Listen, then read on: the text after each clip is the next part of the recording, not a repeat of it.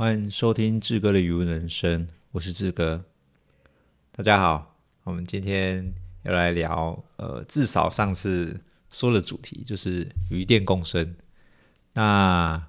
其实这是一个很很大的议题，就是不管是渔电共生，还是呃一般的绿能太阳板，这些都是很大的一个议题。那我也只能浅谈，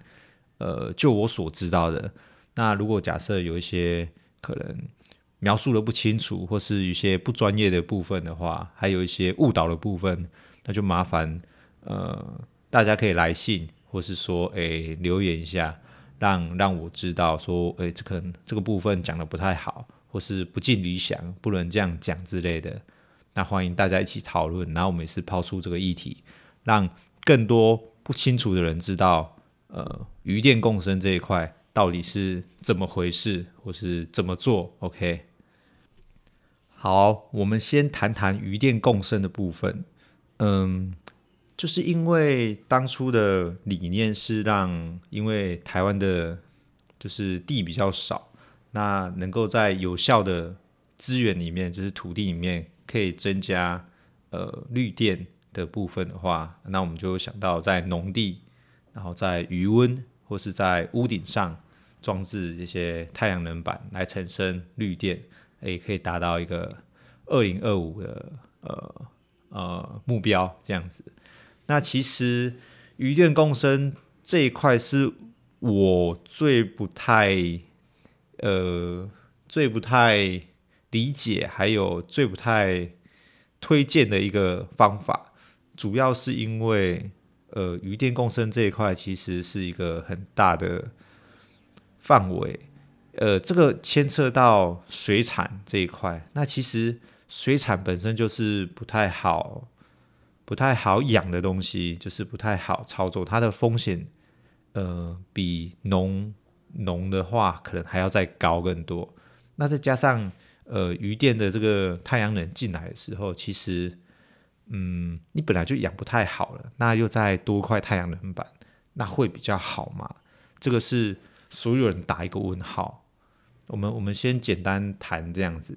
那再来谈说建置的部分的话，其实也是一个呃挑战，就是说在我们的我们的那个渔塭上面盖太阳能板，那它不是只是呃，因为我们我们在水里面必须作业或是工作，你要捕鱼或是你要抓蛤蜊这些部分，那如何在太阳能板上，诶，如何在渔塭上面盖太阳能板这件事情，其实是有一点呃困难的。我觉得就是有很多部分，譬如说像是说，它可能是在岸边上盖太阳能板，那可能它的岸边可能会影响到呃收成的鱼，它如何去吊车，如何去把这些鱼吊起来的部分，然后可能是呃有有办法，可能是就这一块不要盖，或是什么之类的。那再就是立柱型的部分的话，就是在鱼里面插柱子，然后立太阳能板。那这些太阳能板，它有可能影响到收成的人的呃收成方式，因为我们早期收成方式可能就是一整个网子把整个鱼就是框起来，然后鱼才会绕进来嘛，对不对？那假设在鱼里面弄柱子的话，那是不是就会影响到我们传统？呃，收成的方式，那可能是要用另外一种其他的方式来让鱼可以呃集中好收成这样子。那还有一种是那个呃，在放浮筒，这个浮筒就是直接让太阳能浮在上面，就很像是在水库的方面，他们就会做这种方式的呃太阳能板，就是架设是用浮筒的方式，因为呃可能水库它不需要去巡嘛。或是说，它不需要开船绕来绕去之类的，那可以在水库上面放浮筒型的那个太阳能板，然后让太阳能可以跟着水面这样浮来浮去，这样子。对，这是三种。那其实我讲了两种的话，其实在呃渔塭旁边提案盖的是会比较好，但重点是你呃厂商好不容易打进去这间呃嗯。小鱼小农进去的时候，他要盖太阳能板，他不可能只想要盖旁边，他一定中间还想要盖，因为最高的覆盖率可以到四层，他不可能说哦，你在外面这样捞一圈，可能顶多一层而已。他就说好吧，那我们就盖一层，他一定会想办法说服你说，我们四层盖到好，然后你可以得到多少的租金，或是说你可以得到多少的回馈，这样子。那其实我觉得这个会比较有争议的地方就会在这里。那再来还有就是，嗯。到底就是盖了太阳能，开盖了太阳能板之后，我们是否可以提高我们的产量？这个是未知数。那那我不太敢，就是就是承租户不太敢跟呃太阳光光电签合约，签这个二十年的合约。是我盖下去之后，假设不成功的话，那二十年的时间要怎么办？那二十年到了又要怎么办？这是大家一个问号，就是政府的配套措施其实，嗯，没有到很很完全就开始推动了这个方案，因为其实时间不等人，在二零二五里面就要达成可能呃太阳光电或是绿电的可能几几 G 卡之类的这种，诶几 G 几 G 啊，那其实是很大的困难的挑战。那我觉得在这方面的话，其实政府没有到很很详细的规划这一块，然后还有后续的部分，之后的太阳能板怎么办？那这些东西其实都是很大的问号。那我们再回来说，就是假设我是太阳光电的话，呃，这个厂商的话，它是否也可以撑到二十年？这也是一个问号。就是说，哎，我真的盖下去了之后。那这个厂商他能持续的运作二十年吗？他二十年之后会不会五年或是十年就已经是差不多？他已经可能已经赚多了，或是说已经饱和了，他没有办法再支撑这些维修啊，或是说一些营运上面的问题。对，在二十年，其实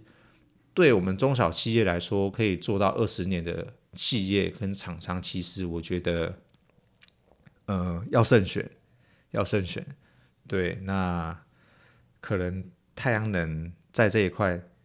我觉得在云这一块其实还有很大的、很大的一个呃目标，或是很大的一一步要走。对，这不是很容易的事情。那再来谈一下那个规范的部分。假设我太阳能盖下去之后，我是要。让这个产量维持在七成，我才算是呃达到政府所要的标准，就是好像是前呃两三年就是的产量的七成。譬如说，可能假设我抓一万斤，但是之后的每一年我必须得抓七千斤，才算是他们的平均标准。但但这个其实我觉得也很困难，就是。呃，我们都是看老天吃饭的，可能今年收成好，明年不一定好。那这个因素是非常多。那要在太阳光电底下，我还要再维持七成的呃生产率，我觉得这也是很很困难的一件事情。他不是说好像哦，我可能可能在工厂底下工作哦，工厂上面有装太阳能板，那我在底下就必须维持。呃，工厂底下生产的七成，那如果没有超过七成的话，那就会认为你说，哦，你可能是在靠呃光电的收益去去谋取一些暴利，那你不务正业，对，你只你只想要靠太阳能获取收益这样子，那是不行的，所以你得要呃真的去生产你原本的原本的作物到达七成以上，对。那这其实是很困难一件事情，因为假设如果大家都可以在七成这么高的一个呃效率里面可以维持诶很长一段时间，或是说哦都都可以一直一直持续保持的维持，那我觉得嗯、台湾的养殖业那应该是大家都可以赚钱，可以赚得满满的这样子，因为其实很难。呃，举例来说的话，以虾子来讲的话，其实虾子的育成率要达到七成，那其实是，嗯，是有，但是可能在呃一些传统产业上面，就是老一辈养殖方面，其实是很困难的。那我知道可能是有一些盖室内养殖的，或是说哦，他们的技术是非常好，或许可以达到七成这么高。但但坦白说，以台湾的呃育成率来讲的话，其实水产品可以到达七成，其实是不容易的。那养鱼的部分我可不知道，因为我对鱼这一块其实不太清楚。这个七成的概念对他们来说是不是很高？那假设是鱼跟诶虾子跟蛤蜊的部分的话，要一直维持七成，其实是嗯对我来说也是相当的有难度、有挑战，而且是每年一直维持这样子。那接下来我们谈一点鱼文生活。嗯，这礼拜其实都在下雨，然后呃，其实也开始出现了呃一些问题，主要是因为南风，诶，上礼拜有吹点南风，然后这礼拜锋面下来，然后接着下雨，呃，池子如果管理不好的话，其实会开始出一些问题，或是说呃抵抗力不好的，也会一些蛤蜊啊或者虾子。抵抗力不好的会出一点问题。那其实我这次有一次呃大池的，它开始出现一些问题。我们主要看到的是白鹭鸶已经停在我们的池边已经附近，然后它会开始去找一些虾子来吃。那你就知道，哎，这虾子肯定有问题了。那我判断应该是因为南风的关系，然后其实虾子也。养了一段时间，它也没有长大，是因为冬天的关系。那刚好可能适应那个呃白鹭鸶的嘴巴吧，就是白鹭鸶很容易就吃到了这样子，不是那种大只的它吃不下，是那种比较小只一点点，可能大概大概可能五十几只，或是六六七十、八十只的一尾斤的那一种。对，那再来就是蛤蜊也稍微有一点呃在。空飘的现象发生了，可能在呃一天可能有一颗两颗这样子。那水色我觉得是呃看不到底，但是有点绿。但之前观察的时候，其实他们都是呃有在长大的，是有一点呃嘴巴那边有点白白的，我就判断说应该是没有问题，它这个是可以吃，只是吸收不掉而已。鱼涌放的比较没有这么密集。好，那我们应该要怎么做呢？遇到这个状况的话，其实我第一步都会先换水，就把大量的水都给它抽掉。可能原本，呃，原本的水深可能有四五十公分，或是再更高六十公分好了。那我就一直抽，一直抽，抽到可能剩十公分或二十公分。那这些鸟都可以站在那上面。我今天去看的时候，大概有七八十只白鹭鸶在那边吃我的虾子。他说：“哦，好吧，那就吃吧。你们把不好的虾子吃掉，然后留下好的虾子就好了。因为其实白鹭鸶正常的虾子，白鹭鸶吃不到，因为他们的呃可能敏捷度也是很高，对，比较不容易被虾子吃到。那可能一些抵抗力不好的，或是活动力不佳的，他们很容易就被虾子吃到这样子，因为他们就可能呃可能在水面上游啊，或是说他们没有好好的在底下这样子。”那就当做那些不好的虾子是被白鹭鸶吃掉的，那好的虾子是留下来的，这样子想。那我会换水，先把它水换掉，然后再重新入水，然后再做一次换水，再重新一次入水，这样子把它原本的一些细菌都一些排除掉，然后再补菌或是杀菌这样子。那其实这过程其实蛮繁琐的。那换水的时间也尽量是抓好一点，我会。我会抓在可能入一些呃退潮，然后准备要刚涨潮的那个潮水、那个海水里面，它比较不会这么咸，因为其实我们呃余温放久了，其实都会越来越咸啊，它的咸度有可能到达三度，甚至三度半、四度也有可能。对，那我们刚好海水可以接在这种刚涨潮的时候，那其实也是要看。地理位置有些环境可能没有办法这样子，他们只能，他们只能把呃水排出去，但是当涨潮的时候，那些水又再回来，对，这个就是地利的优势。那刚好我在这边是可以做到这样子的，那也要尽快处理，否则，诶，事态会越来越严重。因为这种东西，它会不会在水里面做一些互相传染？可能虾子就跟虾子，蛤蜊就跟蛤蜊，呃，影响它们的细菌可能不太一样。对，那开始，呃，现在已经开始准备第一次小考跟月考这样子，就是你平常的管理是不是有问题？那我会判断说，这一次可能是因为我的肥水池可能呃在制作的过程中出了一点问题，然后让它跑进来呃鱼塭里面，或是有可能是因为嗯这个南风的关系，南风的关系发生这种问题。那再来就是呃一开始的苗可能。呃，它的状态就可能不太好了，然后再到我的池子里面的话，其实它是一直也是处于比较虚弱的状态，因为我刚第四秒放下去的时候就已经死了一批过了，那后来我再补，对，那我觉得有可能是因为呃上一批的苗它可能身体原本就没这么强壮了，然后再经过冬天的饲养，其实也没有让它。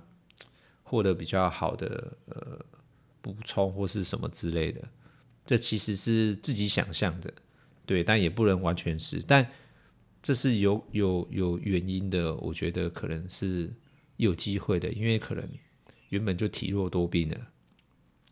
然后他的后天可能就不太好照顾，也有可能，那再加上准备再来的环境是更恶劣的，所以。呃，这一次是一个很大的挑战。那如果有比较新的状况，我再跟大家分享。对，那今天我们呃分享到这边，感谢大家，拜拜。